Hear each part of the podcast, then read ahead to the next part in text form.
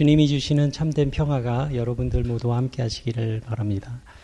지금 오늘 이제 여름 신앙 강좌 이제 세 번째 시간인데요. 오늘의 주제는 그 칼빈주의의 그 구원론입니다. 이게 제목만 들어도 참 무겁고 지루하고 재미없을 것 같은 그런 주제인데 아 제가 그 이번 주간에도 어, 좀 생각을 했어요. 왜 나는 이렇게 재미없는 사람이 되어가고 있는 걸까? 재밌는 얘기도 잘 못하고 재미있는 얘기도 되게 진지하게 해서 아무도 재미없게 하고 그런 재주가 저한테 있는 것 같아요. 근데 그 어, 제가 어, 사실은 좀 음, 생각이 많아요 요즘. 예. 아, 이렇게 뭐 어려운 이야기를 우리 교우들하고 해야 될까? 아, 우리 교우들에게는 사실 나랑은 별로 관계 없는 얘기라고 느끼지는 않을까? 뭐 이런 생각들 때문에 어, 제가 좀 생각이 뭐 많았는데 어, 저의 그 결론은 아 그래도 어, 그 여러분들을 위해서 어, 지금은 잘 어, 이해하지 못하는 게 많다고 하더라도 아 이거는 내가 꼭 해야 되는 일이다라는 그런 생각을 좀 했어요. 어, 제가 그 이제 독일에 산 지가 좀 시간이 좀 됐는데 처음에 이제 독일에 왔을 때, 한 20년 전이죠. 오자마자 어, 독일어를 배우기 위해서 학원을 다녔어요. 어, 학원을 다녔는데 이제 학원에 가면 이제 외국 학생들이 한 15명, 이제 15명이 이제 한 반이었는데 거기에 이제 많은 이제 학생들, 유럽에서 온 학생들이 이제 많고 근데 그, 그 중에 그 남학생이 하나 있었는데 그 북아프리카에 그 마로코라는 나라가 있어요. 여기 왼쪽에 그 스페인 남쪽에 보면 그 뭐야 그 이 지중해가 딱 끝나는 맞닿는 지점 있잖아요. 그 지브랄타인가? 그 바로 건너편 거기가 마로코인데 거기에서 온 친구가 뭐 젊었어요. 한 20대 초반 정도 되는데 어 저를 보더니 그러니까 남학생이 많이 없고 그래서 저를 보더니 되게 반가워하는 거예요. 그러면서 너 어느 나라에서 왔냐고. 그래갖고 나 코리아에서 왔다고 그랬더니 아 너무 반가워하는 그럴 줄 알았다고 그러면서 자기가 그 살 고향이 그 어, 지중해 그 해변가래요. 그래서 항구 도시였는데 그 항구 도시에 가면은 부둣가에 가면 한국 사람들이 많았대요. 그래서 자기 고향에 있을 때 한국 사람들을 많이 봤다는 거예요. 그러면서 한국 사람들이 늘 친절하고 그래서 어, 친구들도 사귀고 그랬다고 그러면서 자기가 한국 말도 배웠대요. 제가 이제 독일에 온 지 한 한 달 된 거예요. 그래가지고 한국 말도 배웠대요. 그러면서 어, 한번 해봐도 돼. 그러는 거예요. 그래서 해봐.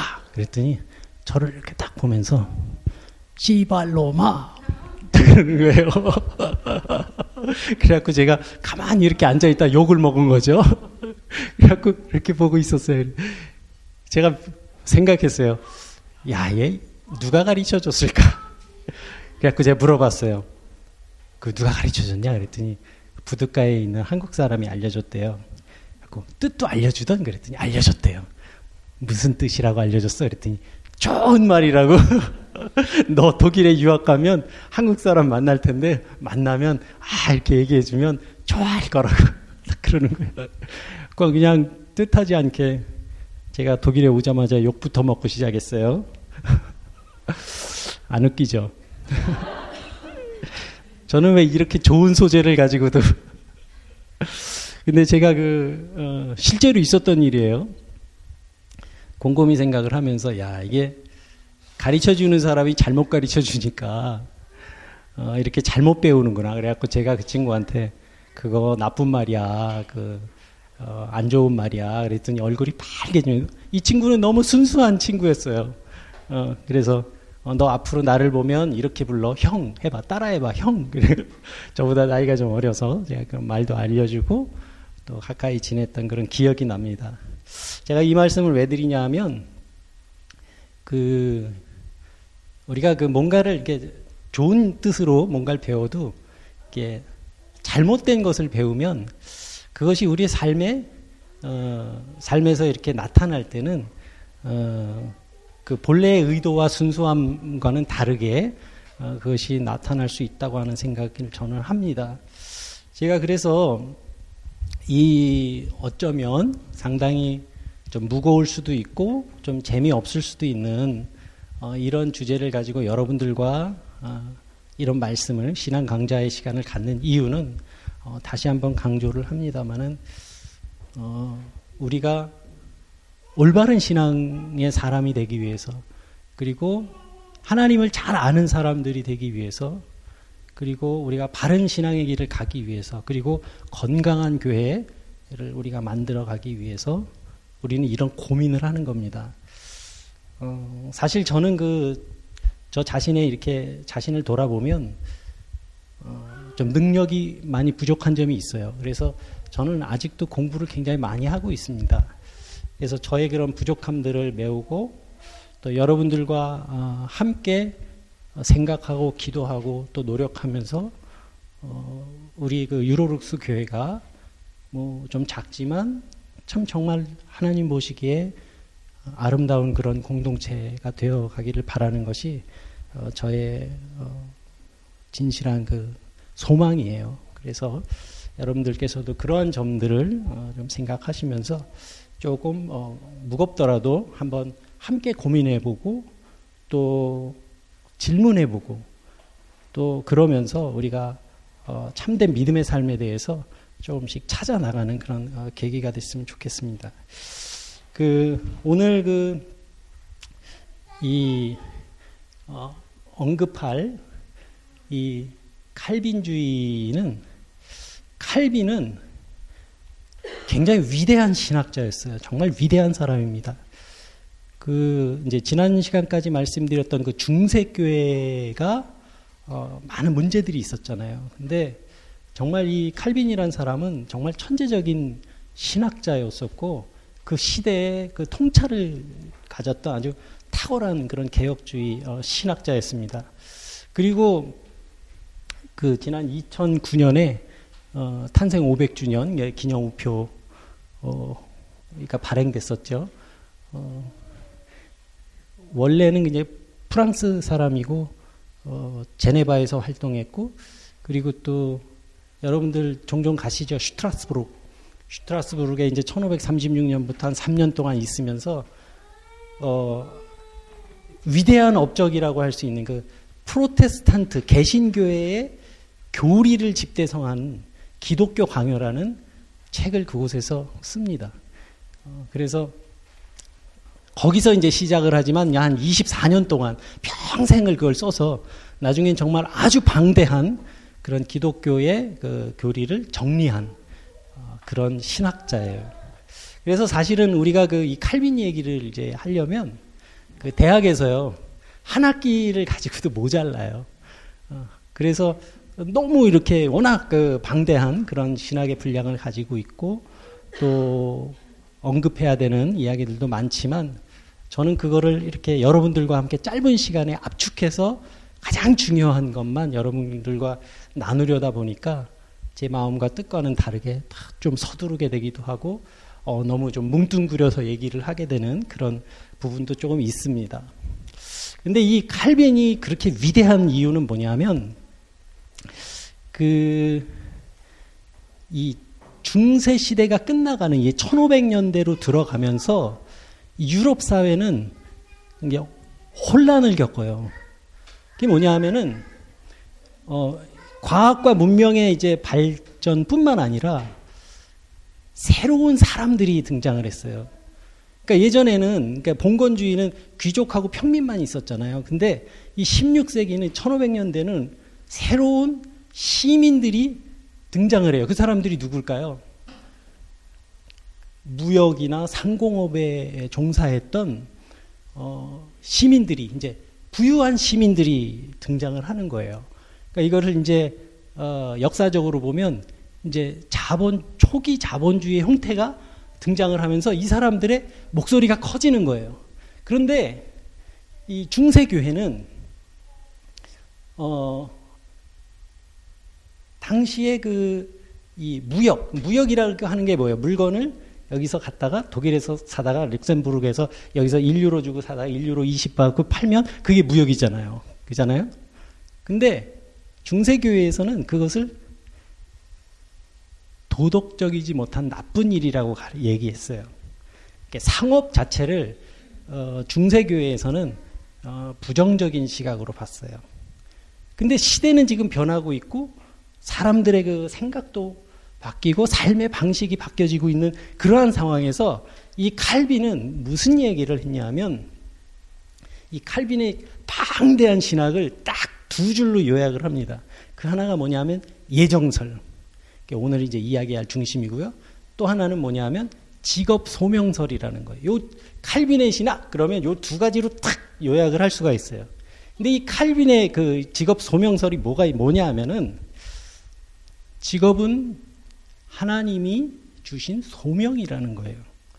그 당시에 이제 막 그 상공업에 종사하면서 어 새로운 그런 시민들이 막 이제 생겨났는데 이 사람들이 교회만 가면 죄인이 되는 거예요. 너네 도둑 도둑질 하지 마.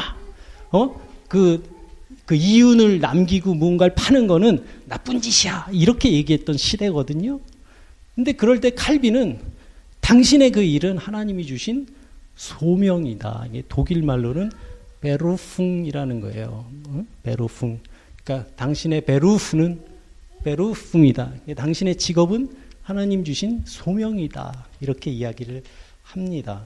그래서 그러한 그 어, 중산층들 당시에 새롭게 이렇게 생겨나기 시작한 중산층들이 어, 교회 기독교적인 윤리를 가질 수 있도록 그들을 가르쳤어요. 그래서 여러분 우리가 유럽에 살잖아요. 유럽에 사는데 유럽을 이해하고 또 유럽의 자본주의를 이해하기 위해서는요. 이 칼빈을 모르면 유럽은 이해를 할 수가 없습니다.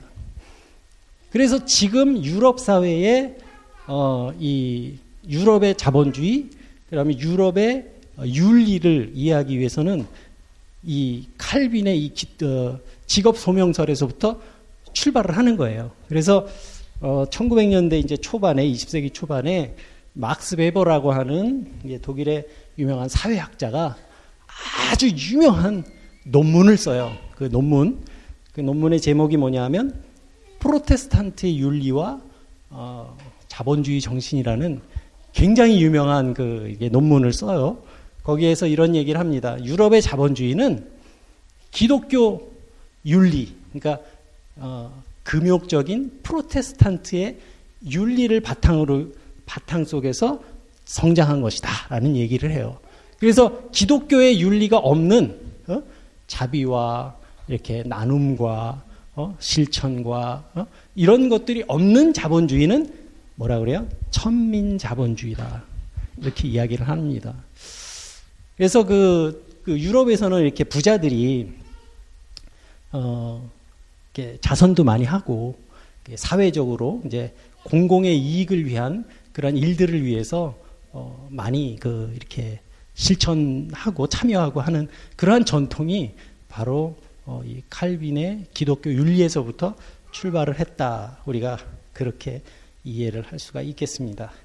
그만큼 그 이 칼빈은이라고 하는 인물은 굉장히 중요하고요. 한국 개신교회의 거의 한 60% 이상은 어, 이 칼빈주의 교회입니다. 거의 한 70%라고 해도 돼요. 그 장로교, 장로교는 어, 이, 이 칼빈주의 교회라고 보시면 되고요. 어, 그래서 이 칼빈주의 목사님들은 이제 장로계 목사님들은 슈트라스부르크를 성지처럼 생각하세요. 성지. 그래서 슈트라스부르크에 가면 이제 그 칼빈이 어, 세운 신학교가 있어요. 거기 그리고 옛날에 그 가난한 그 난민들을 돌봐줬던 그런 시설이 이제 지금은 어, 신학교로 이렇게 남아 있고 그리고 어, 지금 이제 우리 보통 개신교회 안에는 어, 목사, 장로, 어, 교사, 집사의 이런 제도가 있잖아요. 이게 네 가지의 그, 어, 그 이제 교회 안에 직분인데 그 직분제가 생긴 것도 슈트라스부르크예요. 그래서 이 슈트라스부르크는 그 푸티 프랑스만 있는 프랑스만 있는 게 아니라 거기 가면 굉장히 그 중요한 곳이에요. 그래서 여러분들이 다음 기회에 혹시 슈트라스부르크에 가실 기회가 있으시면 그 어린 모차르트가 와서 연주했던 교회도 있고요. 가보셨겠죠? 그리고 이 칼빈이라고 하는 사람이 이렇게 그 프로테스탄트 교회에 아주 중요한 역할을 했던 어, 그런 곳이다라고 하는 것을 여러분들이 어, 한 번쯤 기억하시면 참 좋겠습니다. 어, 우리가 그 한 시대에 교회의 문제는 어, 지금 예를 들어서 뭐 한국 교회가 문제가 있습니다라고 했을 때 뭐 문제가 있는 건 많잖아요. 얘기를 하자면 끝도 없잖아요. 근데 그걸 다 껍데기를 벗겨내고 벗겨내고 벗겨내고 벗겨내면 가장 그 바닥에는 뭐가 남는 거냐 하면 교회의 문제는 신학의 문제입니다. 중세교회의 문제도 신학의 문제였어요. 겉으로 보여지는 건 뭐 면제부를 팔고 어쩌고저쩌고 막, 막 이런 혼란하게 모습이 보이지만 그 바탕에는 뭐가 있냐면 신학의 문제가 있었어요. 지금 뭐 한국 교회가 뭐 문제가 있습니다. 어쩌고 막 이러면 뭐 목회자들의 윤리적인 문제 뭐 뭐 이런 게 이런 것만이 문제가 아니라 그 바닥에 들어가면 신학의 문제가 있어요. 하나님의 교회 그리고 말씀을 이 시대의 사람들이 어떻게 그것을 받아들이고 우리의 삶 속에서 그 말씀을 실천하면서 살아가느냐. 이게 굉장히 그 바탕에 있는 거예요. 거기에서 문제는 생기는 겁니다. 그래서 여러분 한번 생각해 보세요. 성경이 그 신약 성경 같은 경우 한 2000년 됐잖아요. 성경에 문제가 있을까요? 그러니까 말씀에 문제가 있을까요? 아니요. 말씀에 문제가 없어요. 말씀은 처음부터 그대로 있어 왔어요. 예? 그러면 하나님한테 문제가 있는 걸까요? 하나님도 여전히 옛날부터 계속 그, 그 자리에 계셨어요. 근데 뭐가 문제입니까? 인간의 문제가요. 인간의 문제, 그리고 인간들에 의해서 어, 해석되고 또 이루, 이루어져 가는 교회의 문제인 거예요. 그래서 모든 문제의 근본은 신학에 있다. 그래서 그 마틴 루터가 제가 지난주에 말씀을 드렸죠. 마틴 루터가 바라본 이 시대의 문제는 뭐냐?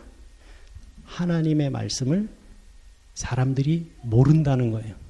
무지하다. 하나님의 말씀에 대해서 너무 모른다. 그래서 루터가 평생을 수고해서 한 게 뭐예요? 말씀을 누구나 읽을 수 있는 그 성경을 번역한 거죠. 그래서 사람들에게 그것을 나눠주고, 어, 그래서 그 교황청하고 막 이렇게 편지로 막 다툼이 있었어요. 그럴 때 루터가 한 번은 이런 편지를 썼어요. 어, 우리 비텐베르게는 그러니까 루터가 살던 곳이 비텐베르기예요. 우리 비텐베르게는 어, 바티칸의 주교보다 성경을 더 잘 아는 농부가 산다. 비텐베르의 농부는 바티칸에 있는 주교보다 성경을 더 잘한다는 거예요. 까불지 말라는 것이. 거짓말하지 말라는 거예요. 그럴 정도로 이 루터는 어, 그걸 굉장히 그 자부심으로 생각을 했고 오직 믿음, 오직 말씀, 오직 은혜로 어, 그 시대의 문제를 어, 바라봤던 겁니다. 바로 이 그래서 이제 그 뒤에 루터 이후에 이제 16세기에 막 교회의 개혁이 막 이루어지는 거예요. 그러면서 이제 칼빈이라고 하는 위대한 신학자가 어, 나오는데 이 칼빈의 이야기를 다 하려면요. 어, 크리스마스 성탄절까지 얘기를 해도 다 못해요. 어, 그래서 저는 이 칼빈의 모든 신학 가운데 가장 그럼 중요한 게 뭐냐? 가장 중요한 게 뭐냐? 바로 구원론입니다. 프로테스탄트 교회, 개신교회는 어떤 구원론을 믿느냐? 개신교는 구원의 길을 어떻게 제시하고 있느냐? 그 얘기만 오늘 할 겁니다. 이 할빈의 그 신학 이론은 굉장히 많아요. 근데 거기에서 구원론만 제가 딱 뗀 거예요. 왜냐? 제일 중요하니까. 그래서 이 칼빈의 그, 어, 이 구원론은 1619년에 네덜란드의 도르트라고 하는 곳이 있어요. 그곳에서 이제 논쟁을, 신학 논쟁을 하면서 어, 공식적으로 발표한 거예요. 어, 여러분들이 이제 오늘 이 얘기를 들으면서, 어, 어, 정말이야? 이렇게 생각되는 것도 있을 거예요. 여러분들에게 도전이 되는 뭔가 내용이 있을 거예요. 근데 저는 오늘 가능하면 이 칼빈 입장에서 칼빈이 제시한 구원론만 이야기할 거예요. 비판하지 않을, 않을 겁니다. 오늘은. 근데 칼빈의 또 어, 신학적인 상대가 있었죠. 다음 주에 할 거예요. 그거는 어, 칼빈이 이야기한 구원론에 대해서 반론을 제기한 사람들이 있었어요. 요 두 가지의 구원론이 개신교회의 두 기둥이에요. 그래서 어, 여러분들이 요거 두 개만 어, 잘 이해하셔도요. 어, 이렇게 웬만한 교회에서 설교 말씀을 들으면 구분이 되실 거예요. 예, 구분이 되실 거예요. 목사님들은 좀 고단해지실 거예요. 너무 이렇게 잘 아시는 교인들이 많으면 목사님들이 공부를 더 많이 하셔야 되잖아요. 그죠? 근데 저는 그 여러분들이 공부를 많이 하셔서 저에게 그런 날카로운 질문들을 던져주시면 저는 열심히 공부해서 또 여러분들에게 답변을 드리도록 노력을 하겠습니다. 그래서 그 다섯 가지예요. 다섯 가지. 그런데 어, 그것을 이제, 이제 튤립 교리라고 하는데 이 구원론은요, 철학하고 비슷해요. 철학. 그러니까 하나의 논리가 있어요. 논리적인 귀결이 있어요. 이렇기 때문에 이렇고, 그렇기 때문에 이렇고, 그렇기 때문에 이렇다라고 하는 하나의 논리적인 연결이 있어요. 이제 그것을 여러분들은 이제 잘 보시면 돼요. 칼빈은 이 구원을 어떻게 생각을 했는지 어, 이제 말씀을 드리겠습니다. 어, 제일 먼저는 전적인 타락이에요. 어, 그리고 두 번째는 무조건적인 선택, 그리고 세 번째는 제한적인 속죄. 여기 이제 설명을 드릴 거예요. 그리고 네 번째는 거부할 수 없는 은혜, 그리고 성도의 견인 이렇게 어, 되어 있는데 여기 보시면 영어로 보면 이 앞자 맨 앞 글자가 있죠. T U L I P. 그래서 어 요거를 어, 칼빈의 구원론을 튤립 교리다. 이렇게 어, 보통 이야기를 합니다. 그러면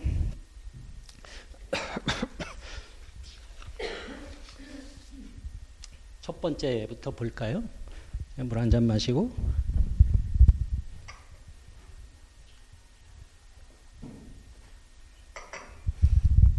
제가 그 영어로 써놓은 거는 읽지 않는 이유가 있어요.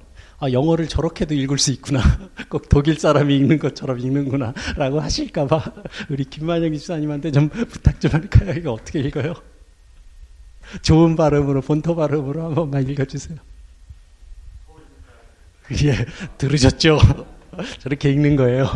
근데 이 뜻은 어, 전적인 어, 타락인데요. 그, 어, 이 전적인 타락 여기서부터 이 구원론이 출발을 하는 거예요. 근데 여러분들 전적인 타락 그럼 제일 먼저 뭐가 생각나시죠? 아담과 이브가 생각나시죠? 여기서부터 출발을 하는 겁니다. 이거를 간단하게 얘기하면 칼빈주의가 이야기하는 전적인 타락이라고 하는 건 뭐냐면 인간은 죄로 인해서 완벽하게 타락했다.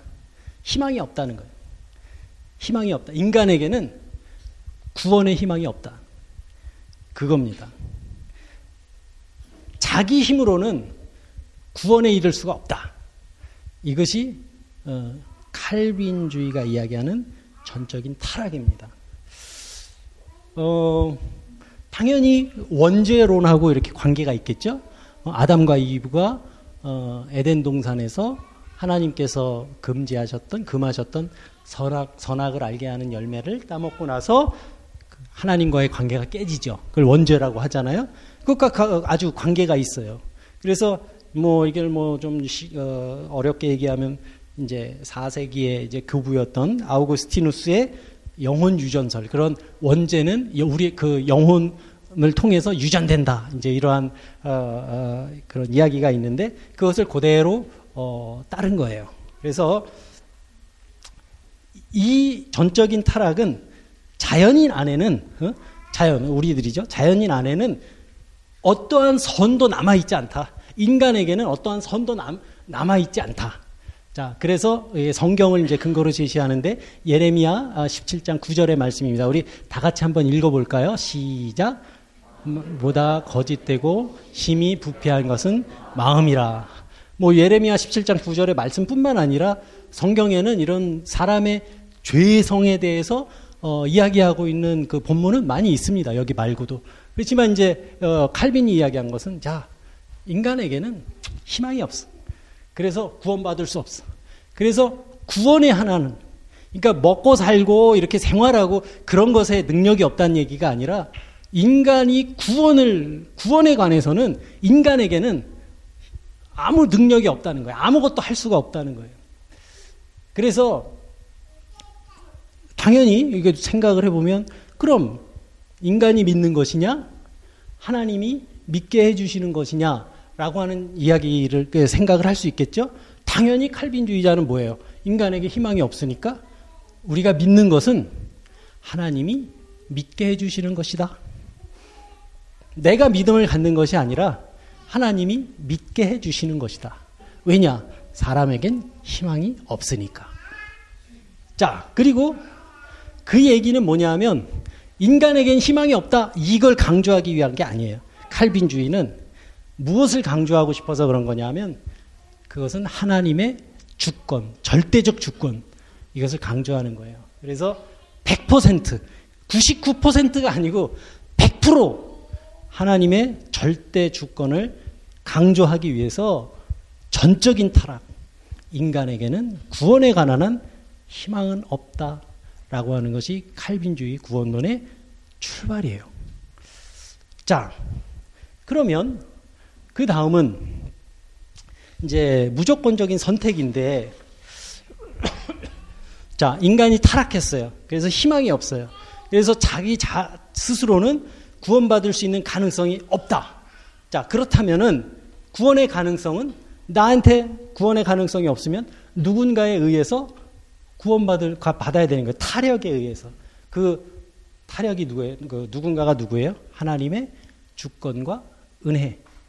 그것만으로 구원에 이를 수 있다. 이게 뭐 자연 아주 논리적인 결과죠. 귀결이죠. 그래서 예를 들면 그런 거예요. 그러니까 칼빈주의의 설명이에요. 예를 들어서 우리가 복음을 전하잖아요. 근데 어떤 사람은 복음을 전하면 그것을 듣고 믿어. 근데 어떤 사람은 전하는 복음을 듣고 안 믿어. 왜 이런 일이 있을까? 궁금할 수 있잖아요. 칼빈주의의 설명은 뭐냐 하면 그것은 하나님의 주권에 속한 것이다. 라고 하는 것이 칼빈주의의 설명입니다. 그래서 이 무조건적인 선택은 이제 에베소서 1장 오늘 우리가 읽은 본문 말씀인데요. 한번 같이 또 한번 읽어볼까요? 시작.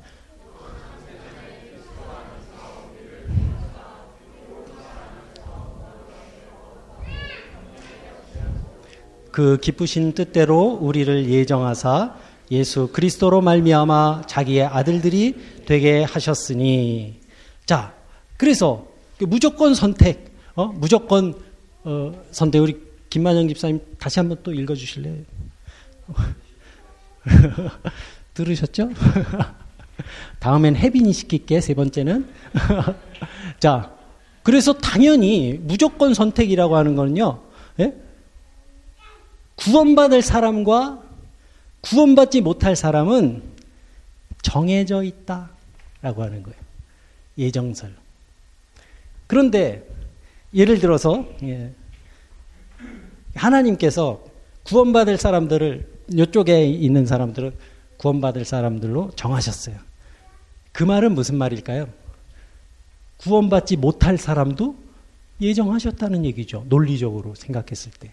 그래서 이거를 어려운 신학 말로 이중 예정이라 이렇게 이야기를 합니다. 구원받을 사람과 구원받지 못할 사람을 하나님이 이미 정하셨다 라고 하는 겁니다.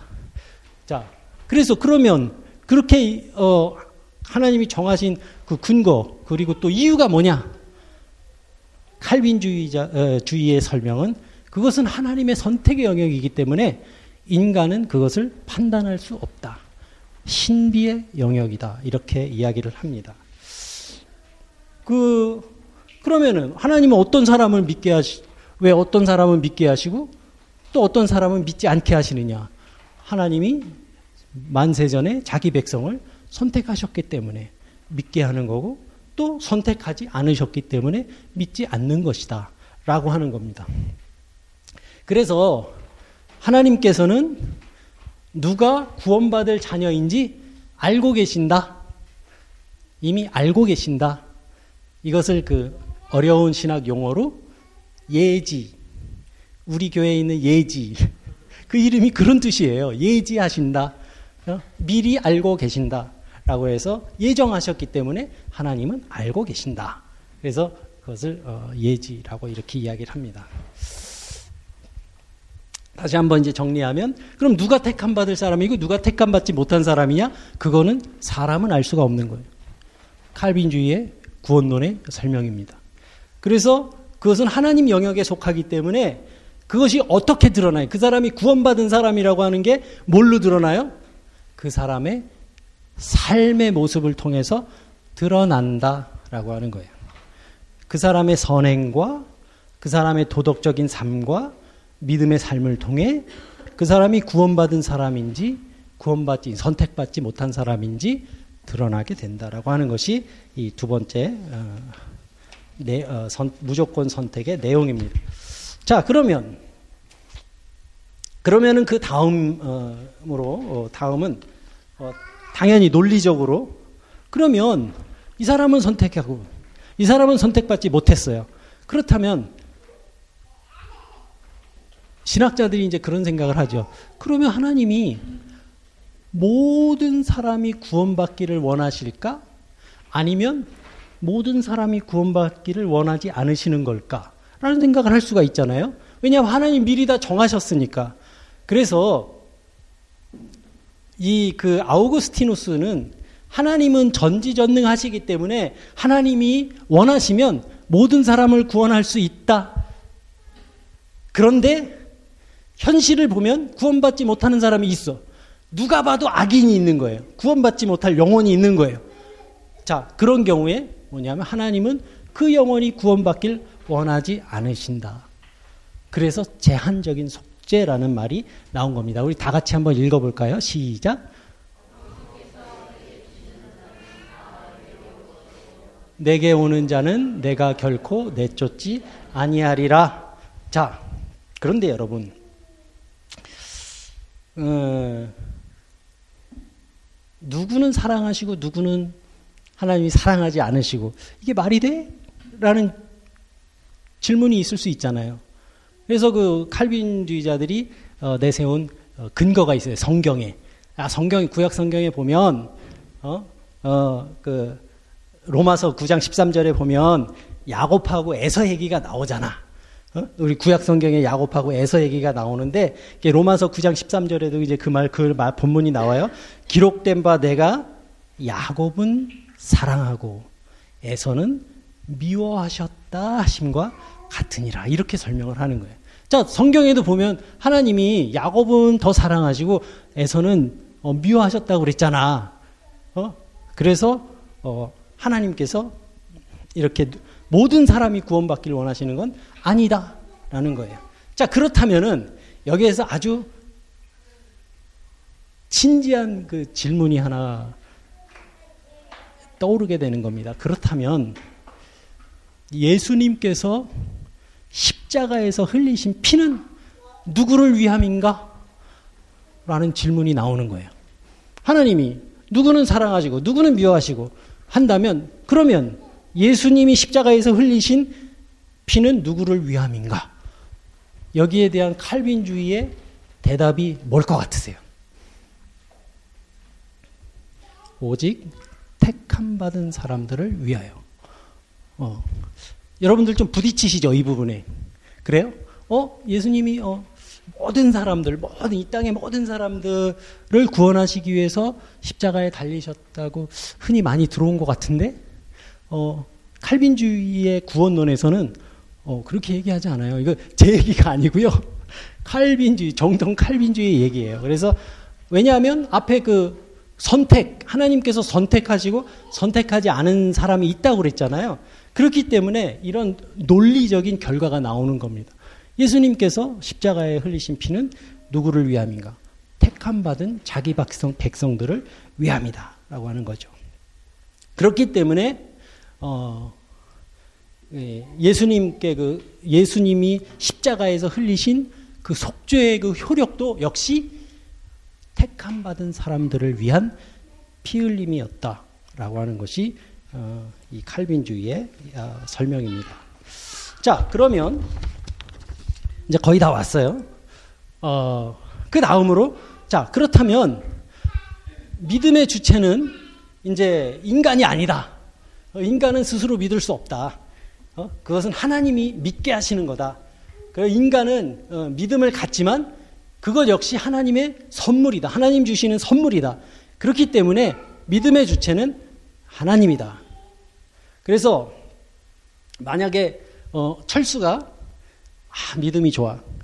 예배하기 예배하는 자리에서나 생활에서나 참 경건한 삶을 살고 참 하나님을 사랑하며 살고 만약에 그런 철수가 있다면 그것은 하나님이 그를 믿게 하신 것이다라고 하는 것이 칼빈주의입니다.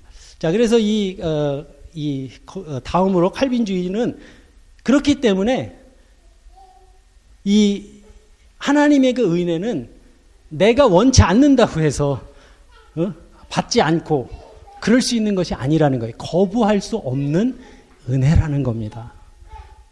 그리고 어, 그 근거로 제시한 것이 뭐냐 하면 어, 사울이 예? 사도행전에 보면 사울이 어, 예수 믿는 사람들을 그 잡아 가두기 위해서 어, 다마스커스라는 곳으로 가잖아요. 담에색 성경에는 어, 그곳으로 가다가 부활하신 예수님을 만나죠. 그 길 위에서 누구십니까? 네가 핍박하는 예수다. 그리고 그 자리에서 부활하신 예수님을 만난 사울은 예수를 전하는 전도하는 바울이 어, 되지 않습니까? 그리고 그 사도행전 16장에 보면 또 루디아라고 하는 여인이 나와요. 루디아. 이 루디아. 이 바울을 어, 도왔던 동역자죠. 바울의 동역자. 그래서 자주장사였던 이 루디아도 그 본문 말씀을 보면 자, 사도행전 16장 14절에 보면 우리 다 함께 읽어볼까요? 시작.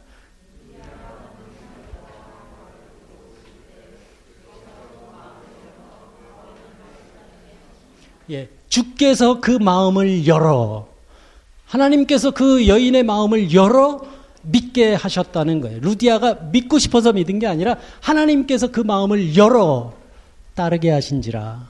하나님의 은혜라는 겁니다. 거부할 수 없다는 거예요. 하나님의 은혜가 다가올 때 그것을 거부할 수 없다는 겁니다. 그래서 하나님의 은혜는 불가항력적인 은혜. 믿음의 주체는 하나님이라는 거예요. 어, 그래서 지금 말씀드린 이러한 성경의 어, 예를 들어서 이야기를 합니다. 그렇다면 어, 이러한 그 우리가 생각을 할 수 있어요. 만약에 내가 어, 하나님이 그 거부할 수 없는 주시는 은혜는 거부할 수 없다면 내가 어, 믿고 싶다고 해서 믿어지는 것이 아니고 어, 내가 잘 믿고 싶어도 어, 잘 믿고 싶어도 하나님이 은혜 주시지 않으면 그 사람은 믿지 못하는 사람이 된다는 거예요. 그런 논리적인 결과도 됩니다. 그래서 결코 구원에 이를 수가 없다. 오직 하나님의 주권적인 은혜의 사건이다라는 겁니다. 자, 마지막입니다. 마지막으로 이제 성도의 어, 견인이라고 하는 건데 그 견인이란 말이 좀 어려운 말이죠. 그러니까 독일어로는 이제 아우스다우어, 그러니까 지속된다는 거예요. 거룩한 하나님의 자녀로 이렇게 지속되는 거. 어, 그것에 대한 이제 에, 에, 말인데 이제 앞에 전적인 타락에서부터 이제 결론에 다다른 거예요. 그러니까 이 내용은 간단합니다. 성도의 견인이라는 건 한 번 받은 그러니까 구원받은 성도는 영원히 구원받는다 라고 하는 것이 칼빈주의의 구원론입니다. 그러니까 한 번 하나님이 택하셨으면 그 하나님의 택하심은 변하지 않는다. 전적인 하나님의 주권이기 때문에 그렇다. 그래서 구원받은 그 십자가 다시는 죄를 짓지 않는다는 뜻이 아니라 어? 한번 구원받은 사람이 다시는 죄 짓지 않고 산다는 게 아니에요. 왜냐하면 인간은 연약하기 때문에 흔들리기도 해. 그리고 잠시 타락할 수도 있지만 하나님이 택하신 그 사람은 다시 돌아와서 구원에 이르게 된다. 된다라고 하는 거예요. 그러니까 한 번 은혜 받고 그거 쭉 가는 게 아니에요. 만약 그랬다면은 우린 다 쓰러지지. 그죠? 흔들리잖아요, 솔직히. 목사도 흔들리는데 뭐 여러분들이라가 뭐 집사님들이 안 흔들리실까? 안 그래요? 그죠? 네. 그렇습니다. 그래서 그렇지만 칼빈주의의 이야기는 어, 방황할 때도 있지만 결국 돌아와서 구원에 이르게 된다라고 하는 겁니다. 그래서 어, 어 우리 어, 본문을 한번 읽어볼까요? 자 시작. 아. 현재일이나 장래일이나 능력이나 높음이나 기품이나 다른 어떤 피조물이라도 우리를 우리 주 예수 그리스도 안에 있는 하나님의 사랑에서 끊을 수 없으리라. 아멘. 그래서 어, 지금 말씀드렸듯이 한 번 구원은 영원한 어, 구원이다. 그래서 어, 성도들을 구원의 확신으로 이끌어주는 교리다. 하는 겁니다. 그래서 그, 어, 이 천로 역정이라는 그 작품이 있죠. 존 번연이 쓴 천로 역정을 보면 그 17세기의 영국의 청교도들이 어? 청교도들이 많은 박해를 받잖아요. 영국에서 어, 신앙 때문에 그래도 그 박해 속에서도 그들이 그 순결한 믿음을 지킬 수 있었던 그런 이, 어, 이유는 바로 이러한 구원의 확신 때문이었습니다. 그래서 어, 그것이 그 저항의 논리가 되고 우리는 구원받은 하나님의 자녀요 백성이라고 하는 어, 그러한 그 어, 사람들의 그런 확신이 어, 당시에 그 교회가 박해를 받던 어, 시절에 이겨낼 수 있었던 그러한 그 힘이 되었던 것입니다. 자 이제 어, 내용 오늘 준비한 내용은 끝났고요. 이 칼빈주의의 그 구원론은 어, 상당히 아주 그 철저한 철저한 구원입니다. 그래서 어, 성도들에게 어, 윤리적 삶을 요구해요. 왜냐하면 자 우리가 이렇게 모여 있는데 우리 박현아 자매가 구원받은 사람인지 구원받지 못한 사람인지 선택받은 사람인지 선택받지 못한 사람인지 누가 알겠어요? 목사가 알아요? 몰라요. 본인이 알아요? 몰라요. 누구만 알아요? 하나님만 아시는 거예요. 네? 그렇기 때문에 이 칼빈주의의 이 구원론은 성도들로 하여금 윤리적인 삶을 살아가도록 어? 그, 그 요구하는 거예요. 당신들이 당신이 구원받은 자녀라면 구원받은 자녀처럼 살아라라는 거예요. 그래서 어, 어, 칼빈은 이러한 그 신학적인 체계를 가지고 제네바 스위스의 제네바를 어, 기독교 국가로 이렇게 만들려고 많은 노력을 했어요. 물론 어, 부작용도 있었지만 아주 철저한 어, 프로테스탄트 어, 구원론을 어, 가르친 그러한 인물이 되겠습니다. 오늘 시간이 좀 지났는데요. 오늘은 이제 칼빈주의 구원론은 여기까지 예, 하도록 어, 하겠습니다. 그리고 다음 주에 우리 칼빈주의와 같이 토론을 했던 어, 다른 입장에서 어, 이야기했던 또 다른 프로테스탄트의 구원론 함께 나누도록 하겠습니다.